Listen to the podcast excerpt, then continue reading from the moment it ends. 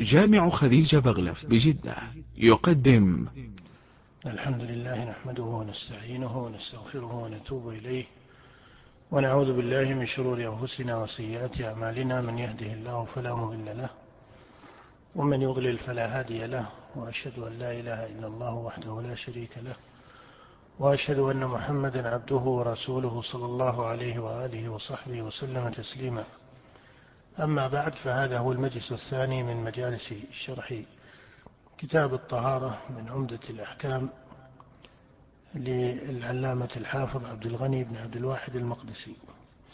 وينعقد في الخامس والعشرين من شهر شعبان من سنة ثلاثين وأربعمائة وألف من الهجرة النبوية الشريفة على صاحبها الصلاة والسلام في جامع بغلف بجدة.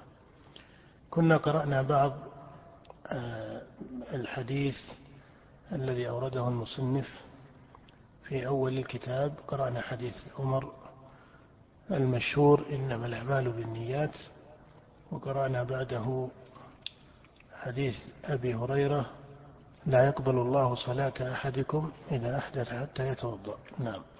بسم الله الرحمن الرحيم. الحمد لله رب العالمين صلى الله وسلم على رسول الله وعلى آله وصحبه أجمعين. اللهم اغفر لنا ولشيخنا وللحاضرين يا رب العالمين. قال المصنف رحمه الله كتاب الطهارة الحديث الأول.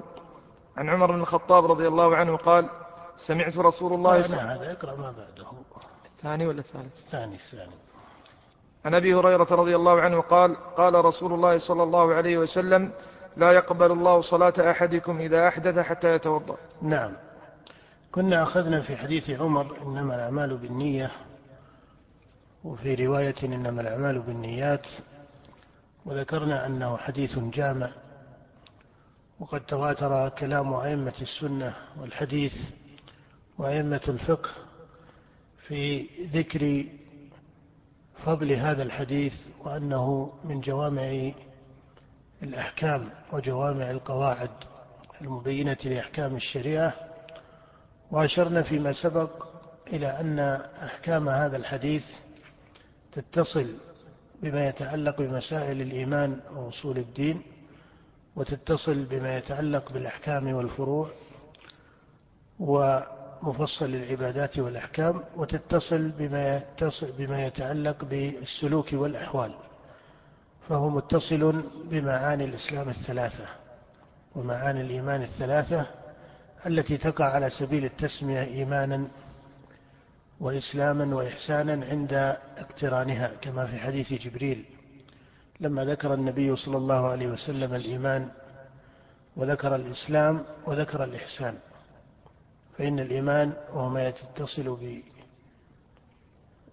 بمسائل أصول الدين من الإيمان بالله وملائكته وكتبه ورسله واليوم الآخر والقدر وكذلك أحكام الإسلام وكذلك أحكام الإحسان. فهذا الحديث هو أحد أصلي العمل في الشريعة فإن كل عمل في الشريعة لا بد له من هذا الأصل وهو النية وعن هذا قال عليه الصلاة والسلام إنما الأعمال بالنية.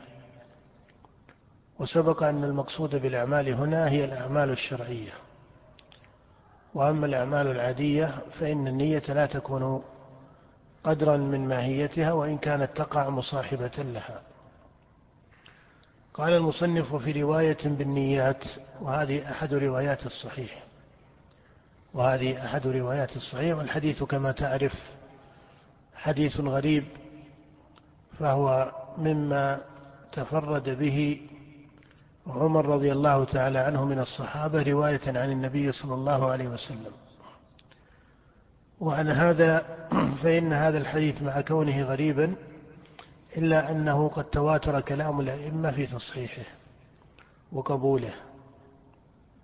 فإنه من رواية محمد بن إبراهيم عن علقمة عن عمر رضي الله تعالى عنه ويرويه عن محمد يحيى بن سعيد وعنه أخذ الناس. ولهذا أطلق الخطابي وبعض الحفاظ أنه لم يحفظ من غير هذا الطريق. وهو كذلك باعتبار ما ورد صحيحا.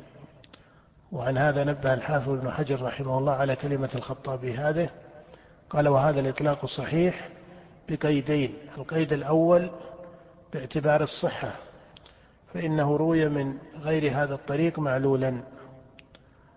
والقيد الثاني باعتبار اللفظ وإلا فإن المعنى وهو ما يتعلق بأن الأعمال متصلة بالنية هذا المعنى جاء عن النبي صلى الله عليه وسلم من أوجه متعددة. جاء عن النبي صلى الله عليه وسلم من أوجه متعددة كقوله عليه الصلاة والسلام لا هجرة بعد الفتح ولكن جهاد ونية. فذكر النية وأثر ذلك في الأعمال هذا جاء عن الرسول عليه الصلاة والسلام في جملة من الأوجه.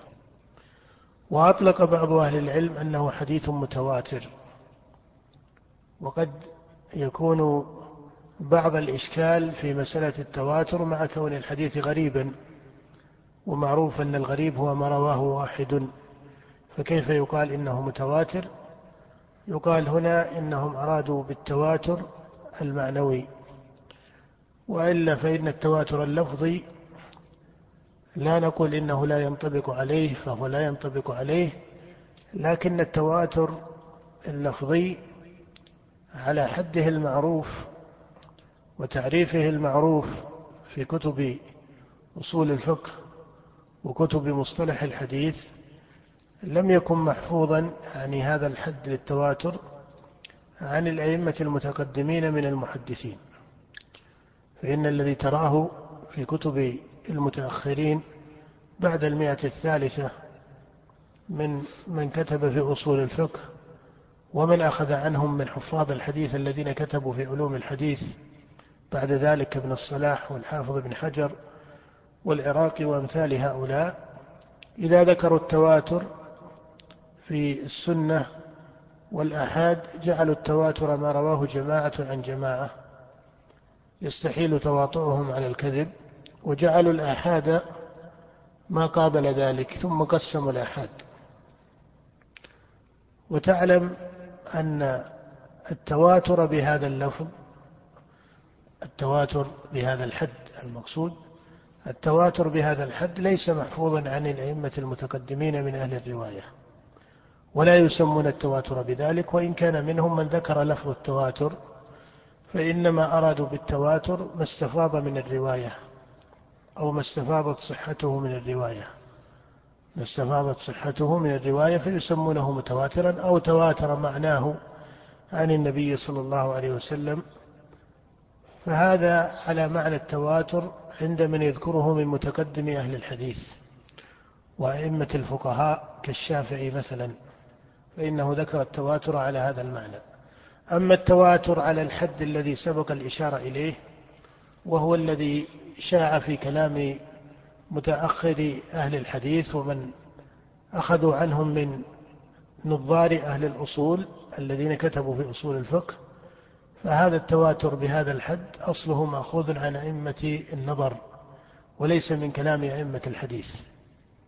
ولهذا ترى أن من يذكره من أهل الحديث والحفاظ إذا ذكروه وقسموه وقسموا السنة إلى التواتر والآحاد وذكروا التواتر وذكروا الآحاد ذكروا للآحاد أمثلة فيذكرون للمشهور مثالا أو أكثر ويذكرون للعزيز ويذكرون للغريب. لكنهم عند المتواتر ربما يقفون. وربما قال بعضهم إنه لا ينضبط له مثال أو لا يصح له مثال ونحو ذلك من التعبيرات. وهذا يدلك على أن هذا الحد للتواتر حد لم يكن مأخوذا عن أئمة الحديث.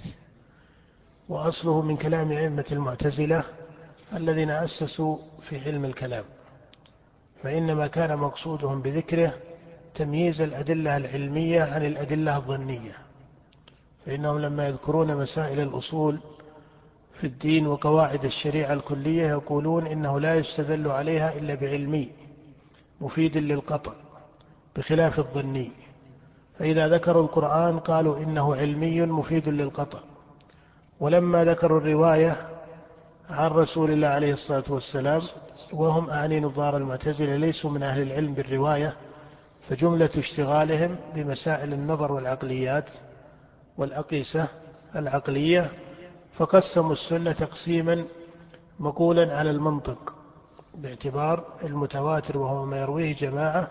قالوا فإذا رواه جماعة آه، عشرة أو ما يقاربهم على اختلاف بينهم في حد هؤلاء الجماعة من حيث العدد قالوا فيرويه عن النبي عشرة ويرويه عن كل واحد من العشرة عشرة فتكون الطبقة الثانية ألفا عفوا تكون مئة ثم تكون الطبقة الثالثة ألفا. ثم إذا جاء من يأخذ عنهم ذلك من متأخر أهل الحديث فأخذ ذلك عن كتب الأصول التي نقلت عن أئمة النظر هذا التقسيم. لا يجدون له مثالا على نظم المحدثين منضبطا. وربما ذكروا مثالا أو مثالين على شيء من التردد. وأنت تعلم أن حديث الرسول عليه الصلاة والسلام الذي هو معلوم معلوم الثبوت ويفيد الجزم والقطع ويستدل به في مسائل أصول الشريعة وقواعدها وأصول الدين يتعذر على كل تقدير عند عارف بالسنة أن يكون حديثا أو حديثين أو حتى ثلاثة أو عشرة. فضلا عن أن يقال إنه لا يصح فيه إيش؟ مثال. فهذا يلزم عليه أن تكون السنة في سائر مواردها آحادا أليس كذلك؟ ويلزم عليه على تقرير أئمة النظر من المعتزلة ونحوهم يلزم عليه أن تكون السنة آحادا من حيث الوقوع ويلزم عليه أن تكون السنة لا يستدل بها في مسائل الأصول وقواعد الشريعة لأنها إذا كانت آحادا فهي عندهم ظنية لا يستدل عليها أو عفوا لا يستدل بها في القواعد وأصول الدين إلى غير ذلك من اللوازم. فهذا الحد ليس له أصل عند أئمة الحديث ولا أقول هذا اللفظ.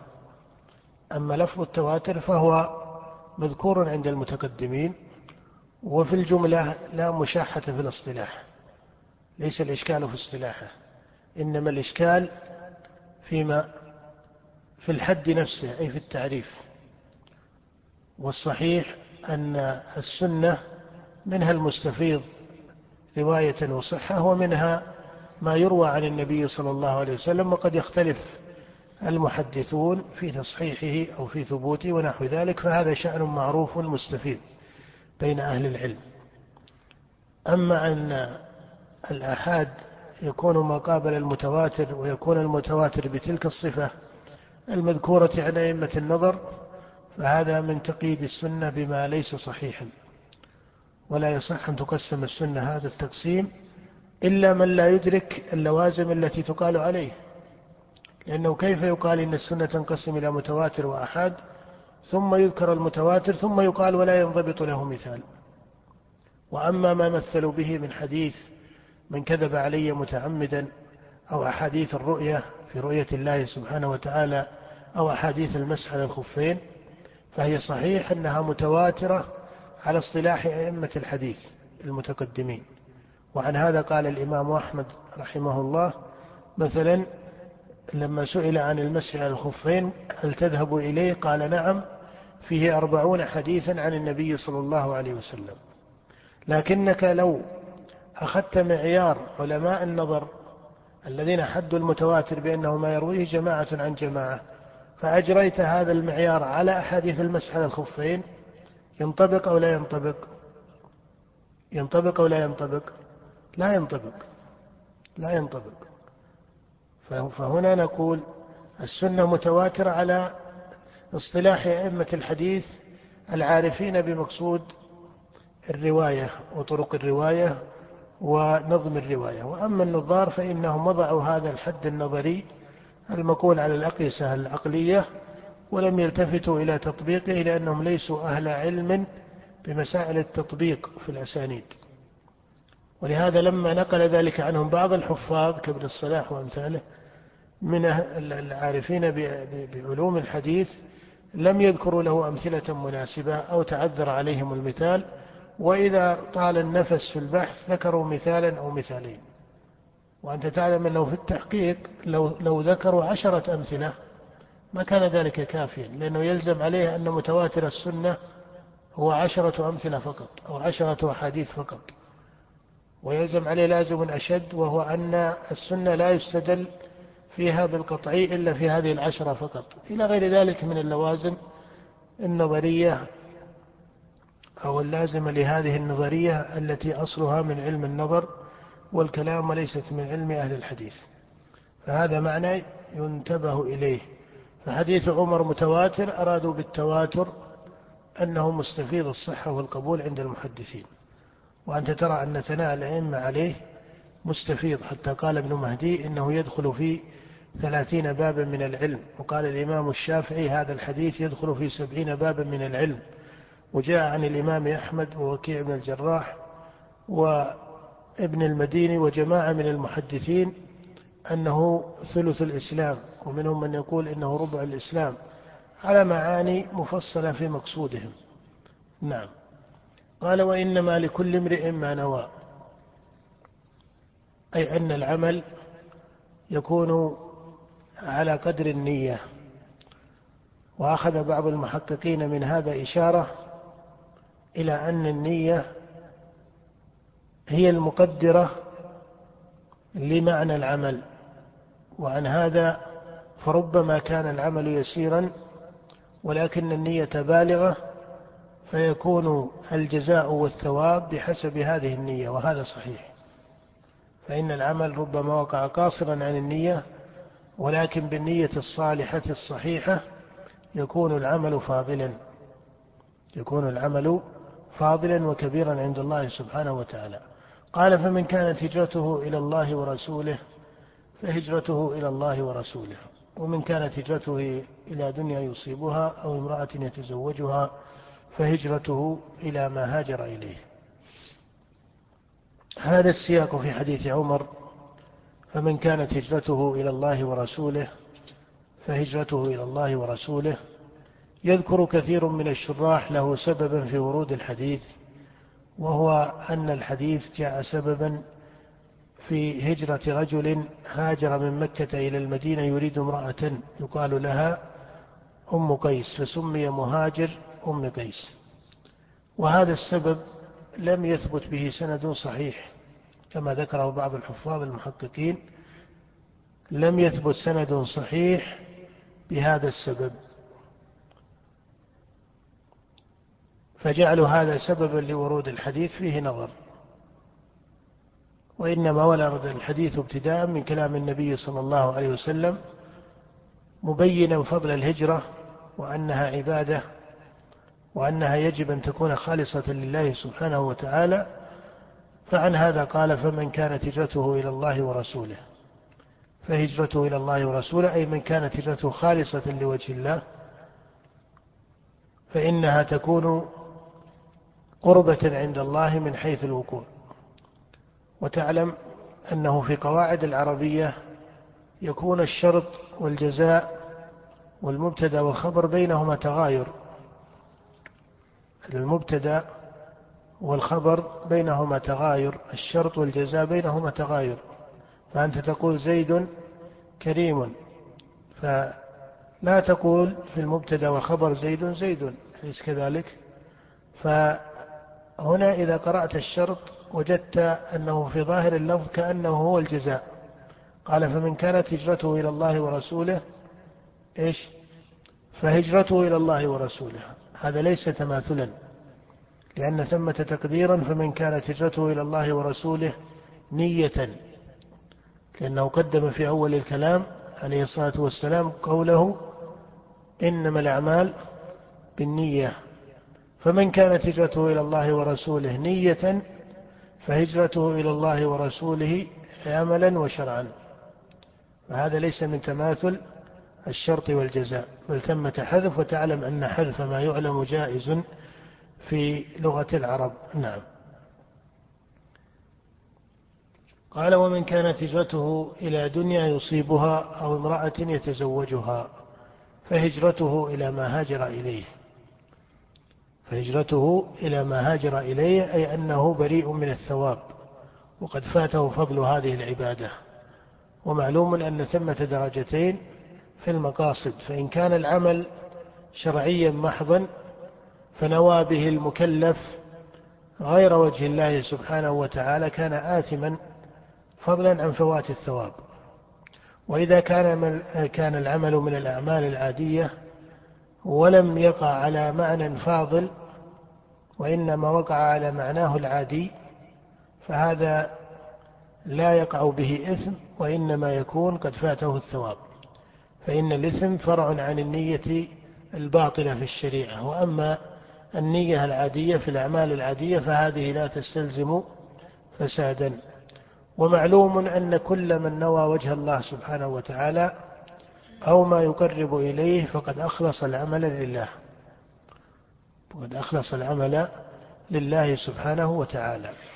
إذا نوى وجه الله سبحانه وتعالى وما يقرب إلى مرضاته جل وعلا فهذه النية نية جامعة ولا يكون هذا المستلزم معارضا للأصل ولا يكون هذا المستلزم معارضا للأصل فإن الذي يقرأ القرآن يقصد بذلك مرضاة الله سبحانه وتعالى ويخلص العمل لله كما أنه يقصد الثواب أليس كذلك؟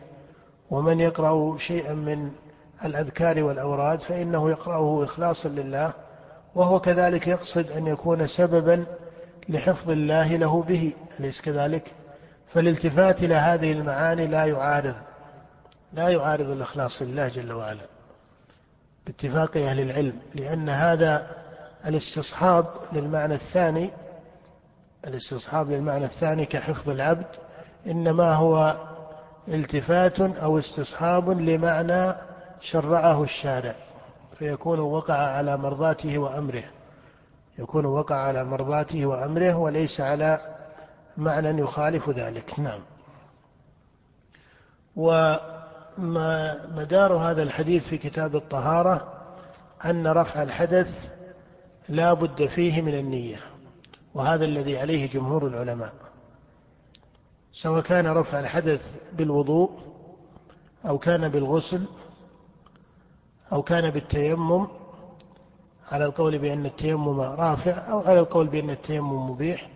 ففي كل الأحوال لا بد من النية في كل ذلك لأن الوضوء والغسل والتيمم هو عبادة وما دام أنه عبادة فلا بد فيه من النية التي هي أحد ركني العبادة. هذا الذي عليه جمهور العلماء.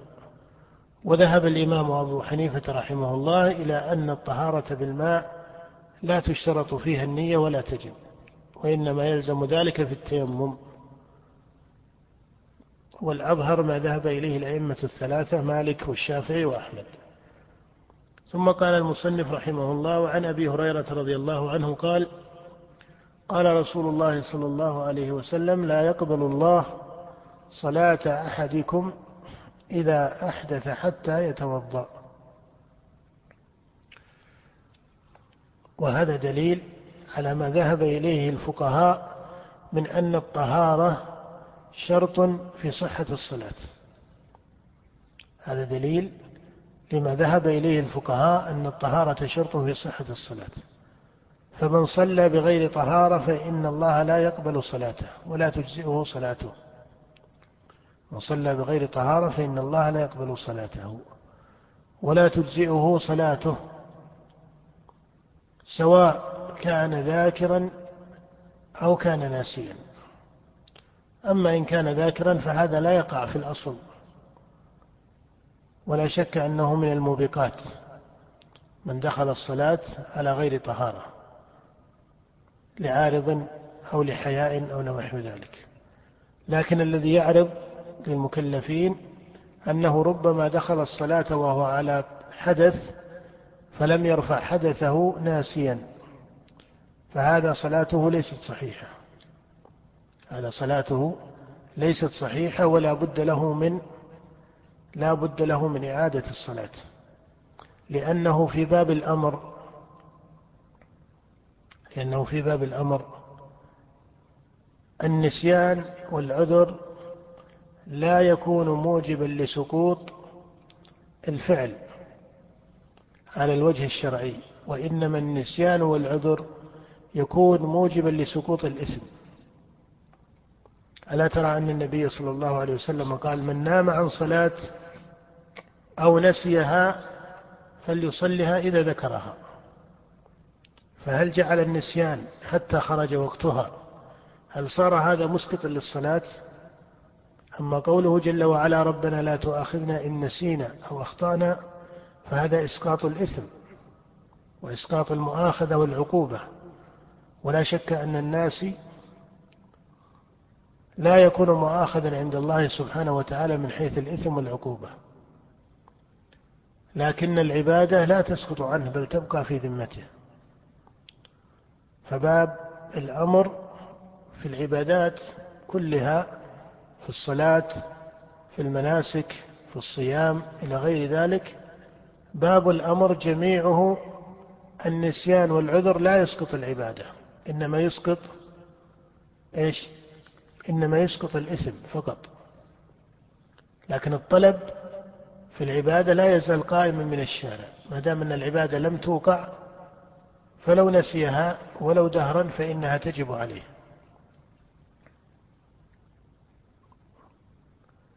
فضلا إذا عرفت هذا في باب الأمر وهو أن النسيان لا يسقط العبادة أو بجملة أخص أن العذر لا يسقط العبادة إذا كان مقدورا عليها بعد زوال هذا العذر.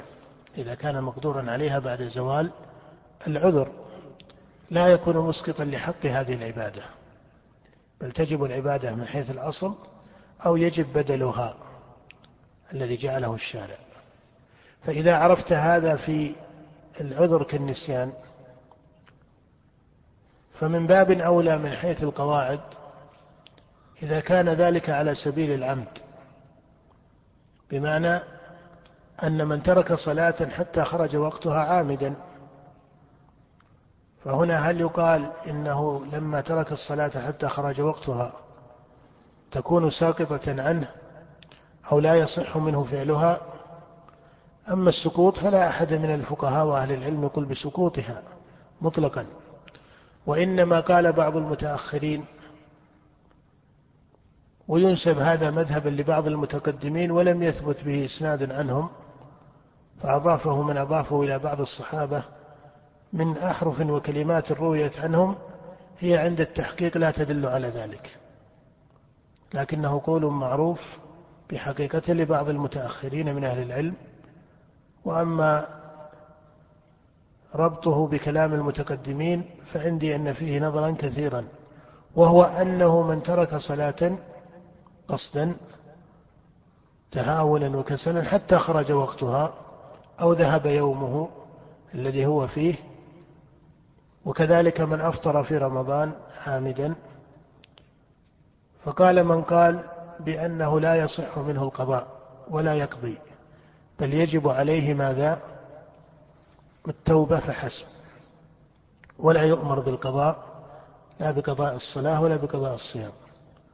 وإنما يجب عليه التوبة وإن كانوا يقولون لعظم أمره والتغليظ عليه فإنه لا يقضي إلى آخره. وهذا بعيد. ومخالف للمذهب المأثور عن عامة المتقدمين من السلف من الصحابة ومن بعدهم وهو مذهب الأئمة الأربعة رحمهم الله وأصحابهم. ومذهب الأئمة الأربعة وأصحابهم يعني مالكا والشافعي وأحمد وأبي حنيفة. فإن مذهب هؤلاء السواد من الأئمة هو أن من ترك صلاة ولو خرج وقتها فإنه يجب عليه إيش؟ القضاء. ومن أفطر يوما في رمضان تهاونا فإنه يجب عليه القضاء. وهذا هو الصحيح. وهذا هو الصحيح الموافق لقواعد الشارع. فإن الذمة بالتكليف لا تزال قائمة. ذمة المكلف لا تزال مشغولة بهذا التكليف. وأما القول بأن هذا من باب التغليظ عليه أو بأنه لما تركه تهاونا وكسلا ترك الفعل فإنه لا يجزئه ولو قضاء إلى آخره فهذا تعليل بعيد. هذا تعليل بعيد. وليس في النصوص الصحيحة ما يدل عليه. وأما حديث من أفطر يوما من رمضان لم يجزه ولو صام الدهر كله فالحديث لم يصح من جهة الرواية ولو صح فإنه مقول على سبيل الذم لمن يفطر في رمضان ليس على سبيل تشريع الأحكام من جهة القضاء وعدمه.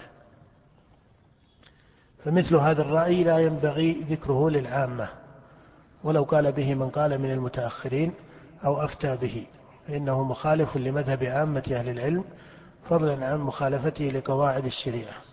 بل كل من ترك عملا تهاونا فيجب عليه أن يؤمر فيجب عليه القضاء ويؤمر به. نعم.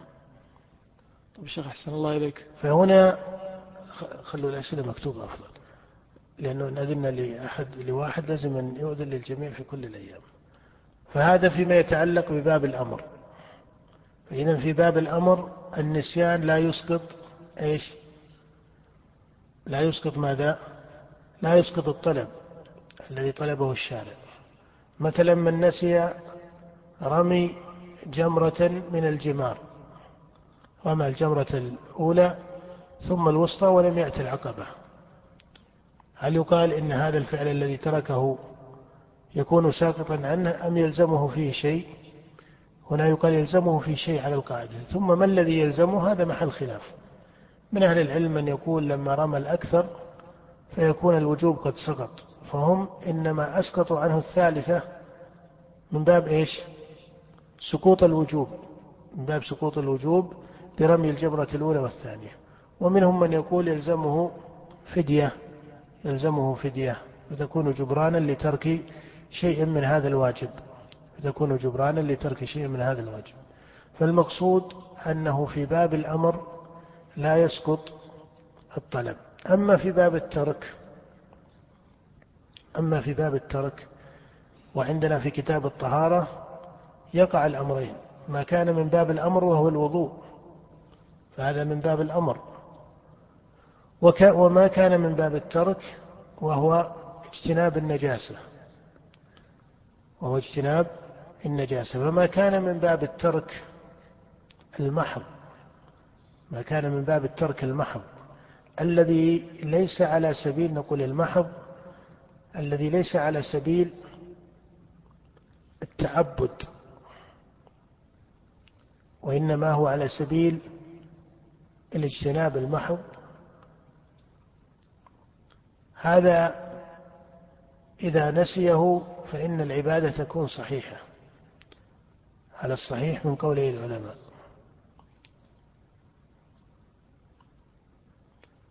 بشرط أن لا يكون مقصودا بالتعبد من حيث الوجود. يعني يعني إذا كان معنى عدميا محضا فإن عارض النسيان يكون مسقطا للحكم فيه.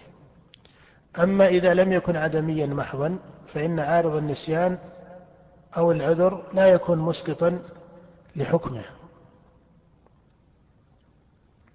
مثال ذلك اجتناب النجاسة هو معنى عدمي. أراد الشارع اجتناب النجاسة. لكن أرأيت مثلا إزالة الشعر للمحرم. إزالة الشعر للمحرم بعد إحرامه فإنه منهي عن إيش؟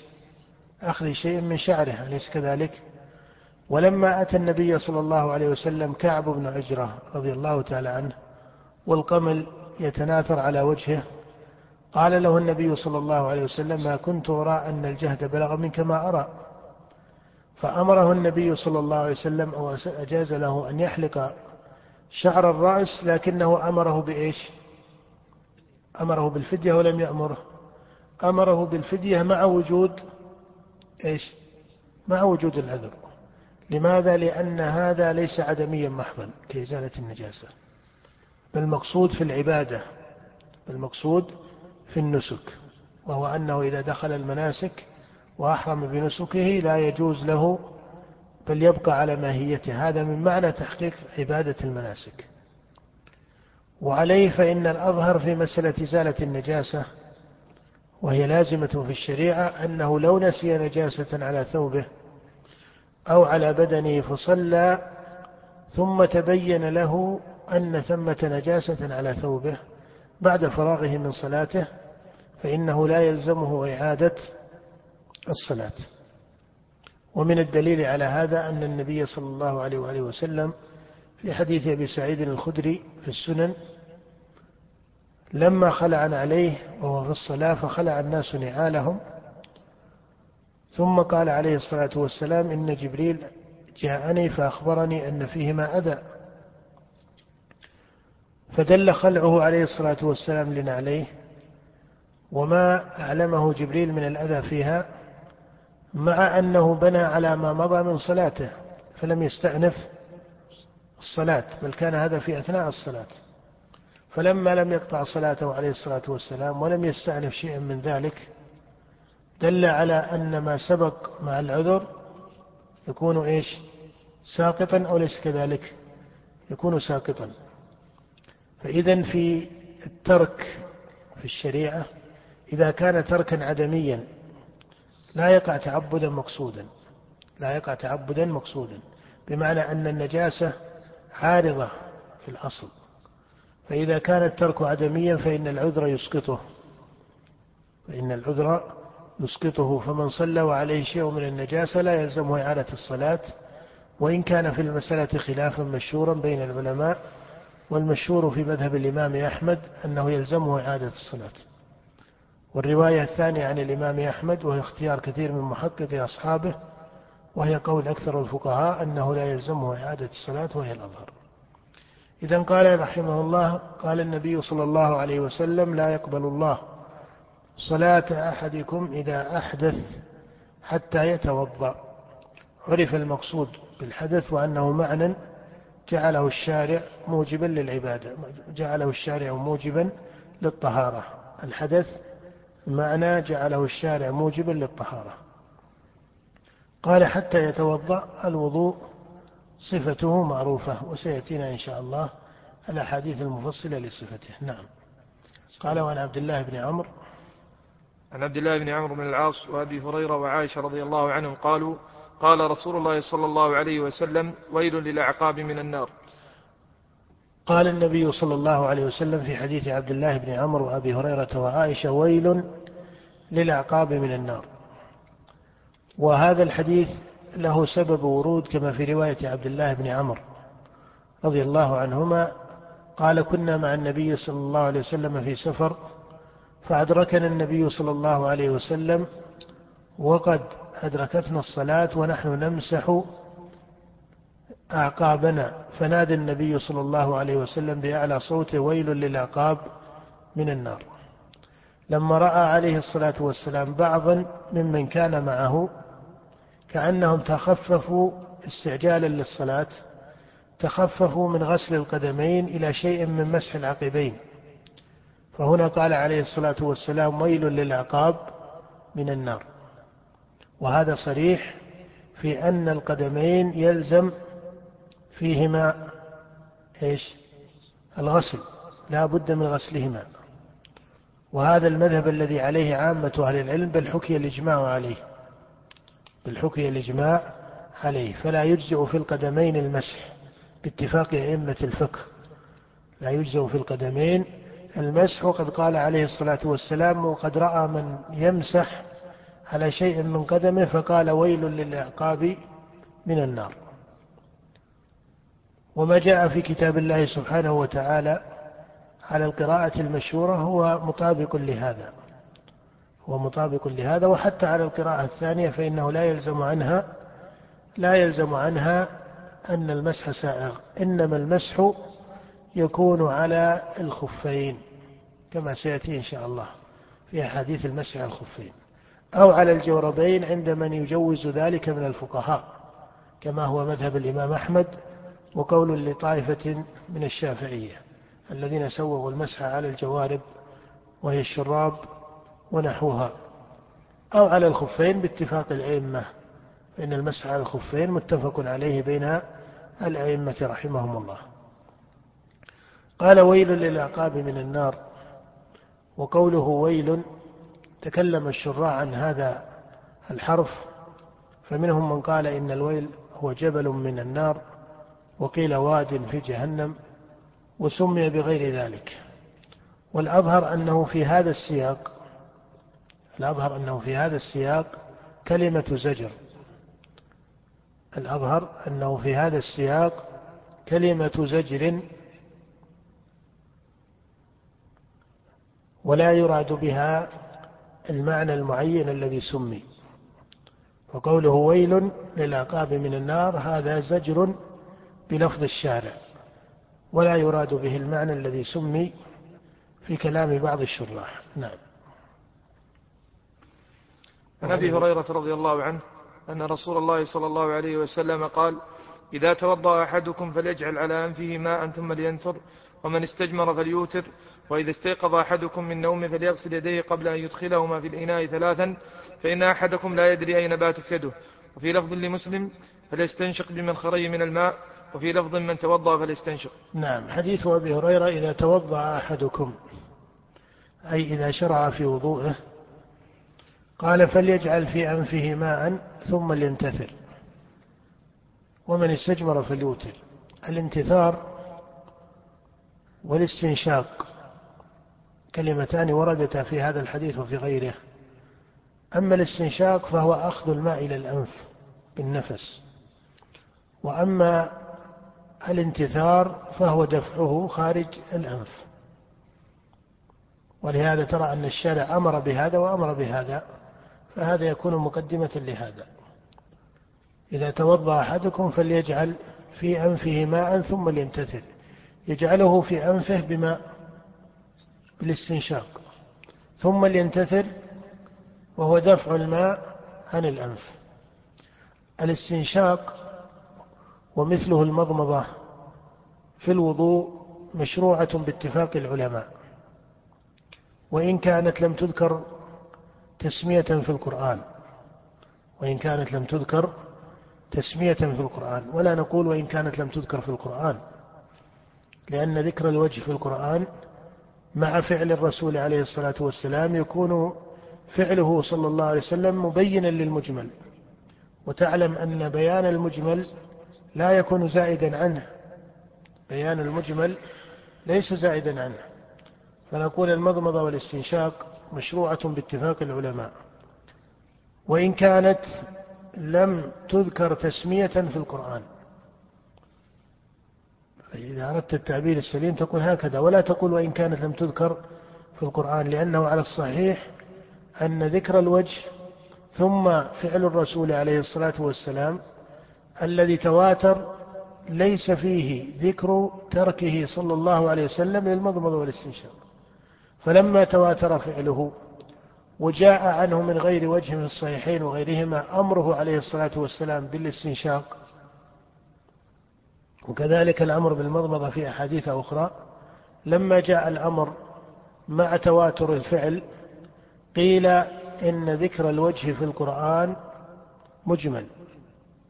ويكون قوله عليه الصلاة والسلام وفعله بيانا لهذا المجمل وبيان المجمل ليس زائدا عليه حيث الأصول ليس زائدا عليه وإنما سمي بيانا لهذا المجمل بمعنى أنه أن المضمضة والاستنشاق متضمنة في خطاب القرآن على هذا الترجيح على هذا الترجيح تكون المضمضة والاستنشاق متضمنة في خطاب القرآن. وعلى القول الثاني وهو الذي عليه أكثر الفقهاء الذين لا يوجبون المضمضة والاستنشاق ويجعلونها مستحبة ومسنونة لا يجعلونها متضمنة في خطاب القرآن. بل هذا من أخص أدلتهم على عدم وجوب المضمضة والاستنشاق. قالوا إن الله ذكر اليدين والوجه والرأس والرجلين ولم يذكر في كتابه في صفة الوضوء المضمضة والاستنشاق. فاستدل به أكثر أصحاب الأئمة من الفقهاء على أن المضمضة والاستنشاق مستحب وليس واجبا في الطهارة. والقول الثاني في المسألة وهو المشهور من مذهب الإمام أحمد أن المضمضة والاستنشاق واجبة. أن المضمضة والاستنشاق واجبان في الطهارة وهذا هو الصحيح. والدليل عليه أمر النبي صلى الله عليه وسلم كهذا الحديث. وفعل النبي صلى الله عليه وسلم المتواتر بأنه لم يترك ذلك مطلقا وبأمره وفعله يعلم أن ذكر الوجه في القرآن مجمل وأن الوجه متضمن في اللغة لمحل المضمضة والاستنشاق أليس كذلك؟ الوجه في اللغة أليس متضمنا لمحل الوجه لمحل الاستنشاق والمضمضة الجواب بلى لأن محل المضمضة هو الفم ومحل الاستنشاق والاستنثار وهو الأنف هذا من الوجه في اللغة فهي يعني اللغة تدل على المحل بالتضمن فلما كان المحل متضمنا في اللغة وأبان الشارع بفعله وبقوله بالأمر دل على أن ذكر الوجه في القرآن مجمل أبانته السنة المفصلة له. أبانته السنة المفصلة له. وبيان المجمل ليس زائدا على أصل المقصود في الخطاب. وإن كان زائدا باعتبار تفصيل الماهية فهذا معنى آخر. هو زائد باعتبار التفصيل يعني فرق بين الكلام المجمل والكلام المفصل فتقول إن هذا زاد بيانا هو زيادة بيان وأن هذا سمي بيانا للمجمل فالزيادة من هذا تقع لا شك لكن نقول أن بيان المجمل ليس زائدا باعتبار أصل الخطاب باعتبار لأنك إن قلت إنه زائد لزم أن المضمضة والاستنشاق وجبت بماذا؟ بخطاب السنة أو بخطاب القرآن. إن قلت إنه زائد فهي بخطاب السنة فحسب وليس هذا هو بيان المجمل. إنما كان مجملا بمعنى أنه متضمن في الخطاب لكن الشارع في السنة أبان خطاب القرآن. فتكون المضمضة والاستنشاق واجبة بخطاب القرآن المجمل الذي أبانته السنة. هذا هو المقصود بأن بيان المجمل ليس زائدا باعتبار الماهية المتضمنة في الخطاب هنا لا باعتبار التفصيل فإن التفصيل من حيث الإيضاح للمكلف لا شك أن البيان يكون فيه زيادة عن الإجمال. هذا معنى بسيط في الاعتبار والتقدير. نعم. قال إذا توضأ أحدكم فليجعل في أنفه ماء ثم لينتثر. عرفنا الانتثار وأنه واجب في أظهر قولي العلماء في الوضوء وإن كان من أهل العلم من يقول إنه مسنون وهو مذهب الأئمة أو المشهور من مذهب الأئمة الثلاثة. قال ومن استجمر فليوتر. المقصود بالاستجمار هو استعمال الحصى ونحوها في إزالة الخارج من السبيلين. المقصود بالاستجمار في اصطلاح الفقهاء وفي لفظ الشارع هو إزاء استعمال الحصى ونحوها في إزالة الخارج من السبيلين. أما إذا كان المستعمل في إزالة الخارج الماء فإن هذا يسمى الاستنجاء. فهذان وجهان في إزالة الخارج من السبيلين الاستنجاء ويكون بالماء ولا يكون بغير الماء عند عامة أهل العلم وهو مذهب الأئمة الثلاثة مذهب أحمد ومالك والشافعي أن إزالة الخارج من السبيلين لا يكون إلا إلا بالماء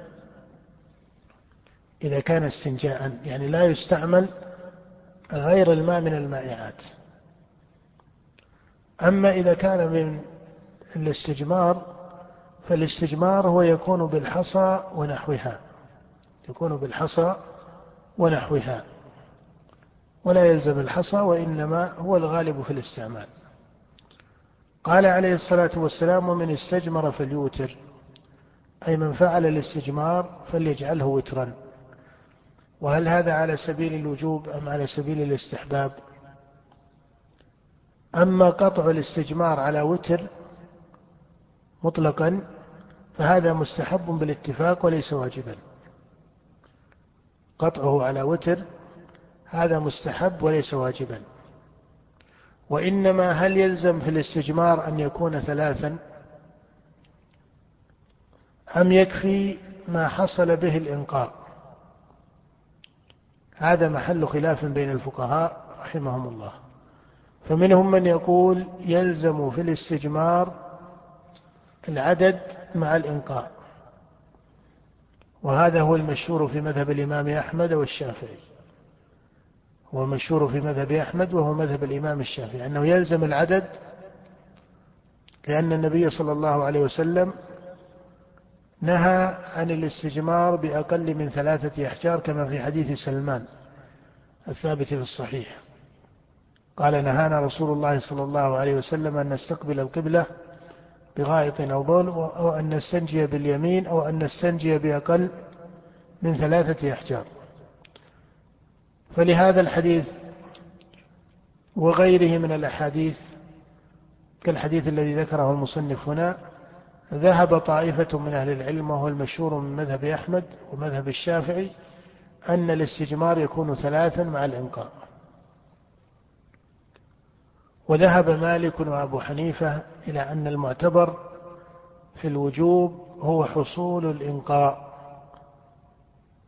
ولا يلزم أن يكون ثلاثا ولا يلزم أن يكون ثلاثا فمتى ما حصل الإنقاء كان ذلك كافيا.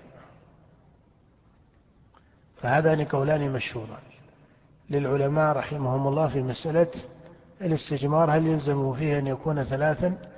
أم لا؟ ثم الذين قالوا إنه يكون ثلاثا هل أرادوا بذلك أنه بثلاثة أحجار؟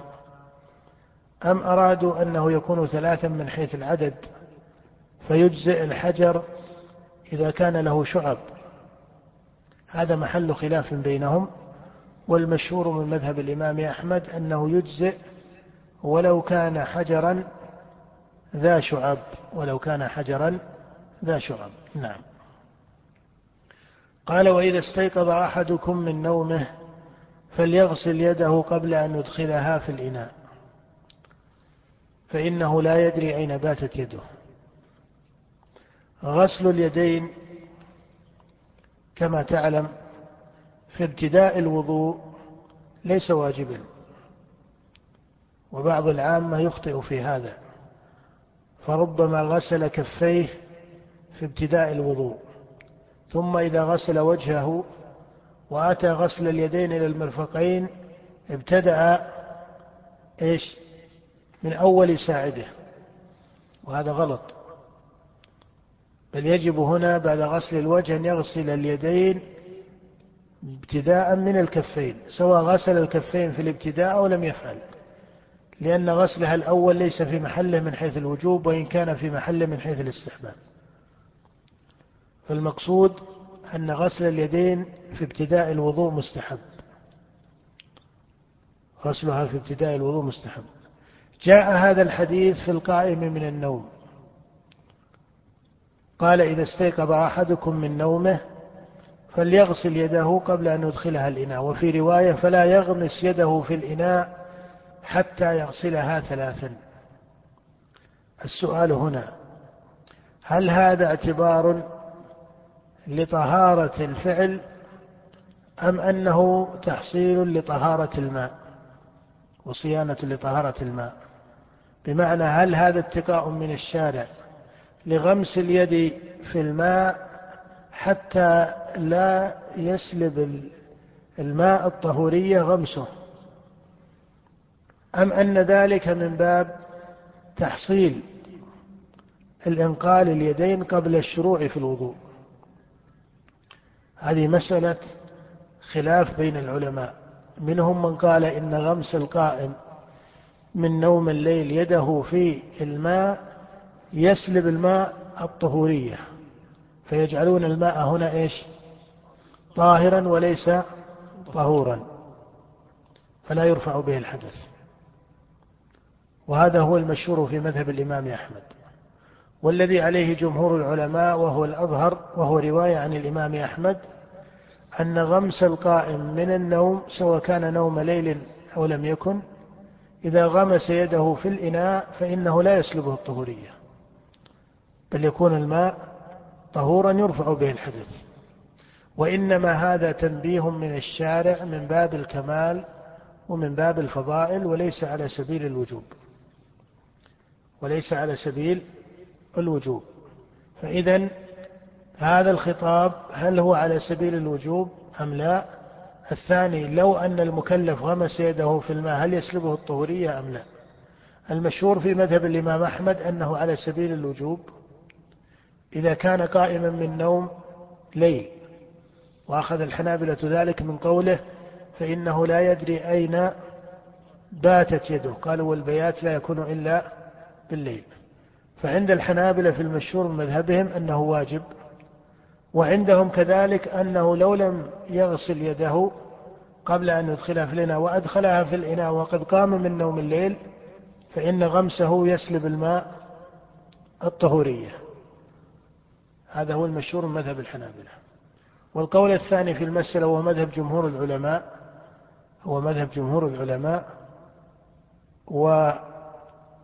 وهو رواية عن الإمام أحمد فعلى مذهب جمهور العلماء ورواية عن الإمام أحمد أن هذا ليس واجبا وأنه لا يسلب الماء الطهورية وهذا هو الصحيح. بل يبقى الماء يرفع به الحدث إلى غير ذلك. قال وإذا استيقظ أحدكم من نومه فليغسل يده قبل أن يدخلها في الإناء ثلاثا. فإن قيل أليس هذا أمرا؟ قيل أليس هذا أمرا. والأصل في القواعد كما يقال إن الأمر يقتضي الوجوب. هذا كما تعرف محل بحث من حيث الأصول يعني أصول الفقه. ويرد عليه سؤال سابق هل في أمر الشارع أمر مطلق أم لا؟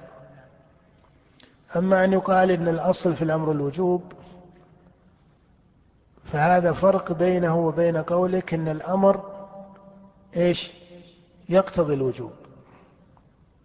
إلا لصارف القول بأن الأصل في الأمر الوجوب هذا وجيه وهو الغالب عليه وهذا معنى كونه أصلا. أما القول بأن الأمر يقتضي الوجوب فهذا فرع عن وقوع الأمر المجرد عن القرينة. وهذا محل بحث. وتأمل ليس ربما هذا المجلس يسعى للنقاش فيه. بمعنى هل يقع من الشارع أمر مجرد عن القرينة أو عن الدلالة بعبارة أدق؟ الدلالة على أحد أحكام الشارع وهي الوجوب والاستحباب والإباحة. من يقول الأمر الأصل في الوجوب إلا لصارف هذا فرع عن أن الأمر يقع مفكا. لكن إذا قلت أن خطاب الشارع في أصله يعلق بأحد الأحكام الثلاثة التي هي محل الأمر وهي الوجوب في الأصل أو الاستحباب وأحيانا الإباحة التي تقع بصيغة الأمر كالإباحة بعد الحظر ونحو ذلك. على كل حال إطلاق القول أن الأصل في الأمر الوجوب هذا وجيه. أما أنه يقتضي الوجوب هذا لا نقول إنه لا, لا يقتضي الوجوب بمعنى يقتضي الاستحباب. لا ما يراد هذا. لكن يراد بحث مسألة قبل البحث في مسألة الاقتضاء وهي هل يقع الأمر المجرد أو لا يقع. إن قيل إنه يقع توجه أن يقال إنه يقتضي الوجوب. إن قيل إنه لا يقع أصبح هذا الاقتضاء ليس له معنى. أصبح هذا الاقتضاء ليس له معنى. بل يكون إذا كان الأمر لا يقع مجردا فلا يقال الأمر يقتضي الوجوب وإنما يقال يقتضي ما يقتضيه سواء كان وجوبا أو إيش؟ أو استحبابا بحسب تنوع خطاب الشارع. على كل حال الأصل في الأمر الوجوب فلما لم يكن هذا الأمر دالا على الوجوب. قيل لأنه من سياقه يظهر منه أنه ليس على سبيل الوجوب. ومن أوجه البيان في ذلك أنه أمر وقال في آخر الحديث فإنه لا يدري أين باتت يده والأصل ولا سيما في مسائل الطهارة أن الشك لا يعمل به أليس كذلك؟ الشك لا يعمل به على سبيل الوجوب وإن كان يستحسن اتقاؤه في بعض الموارد المشروعة كهذا المورد فهنا لما لم يكن ثمة علم لا يعلق الوجوب بمحض إيش؟ بمحض ماذا؟ بمحض الشك بل ربما المكلف يظهر له من يده أنه ليس فيها شيء ولم يظهر فيها أثر ولا رائحة ومع ذلك يبقى المشروع تبقى المشروعية أو لا تبقى؟ تبقى المشروعية. ومن الدليل على عدم الوجوب فيه ذكر التثليث في العدد.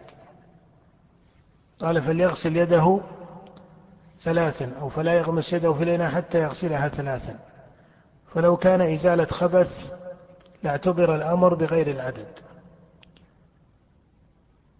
فهذه الأحرف عند النظر فيها يدل على أن الخطاب هنا ليس على سبيل الوجوب ولا يسلب الماء الطهورية لو فعل ذلك لكنه أدب فاضل شريف من آداب الشريعة ينبغي للمكلف وللمسلم إذا قام من النوم أن يغسل يده قبل أن يغسلها في الإناء كما أرشد النبي صلى الله عليه وسلم إلى ذلك. لكنه لو تركه لا نقول إنه آثم على الأظهر ولو غمس يده في الإناء فإن الماء يرفع به الحدث ولا يؤثر غمسه فيه. نستودعكم الله على أن نلتقي بكم قريبا. وتقبلوا تحيات إخوانكم من جامع خديجة بغلف بجدة.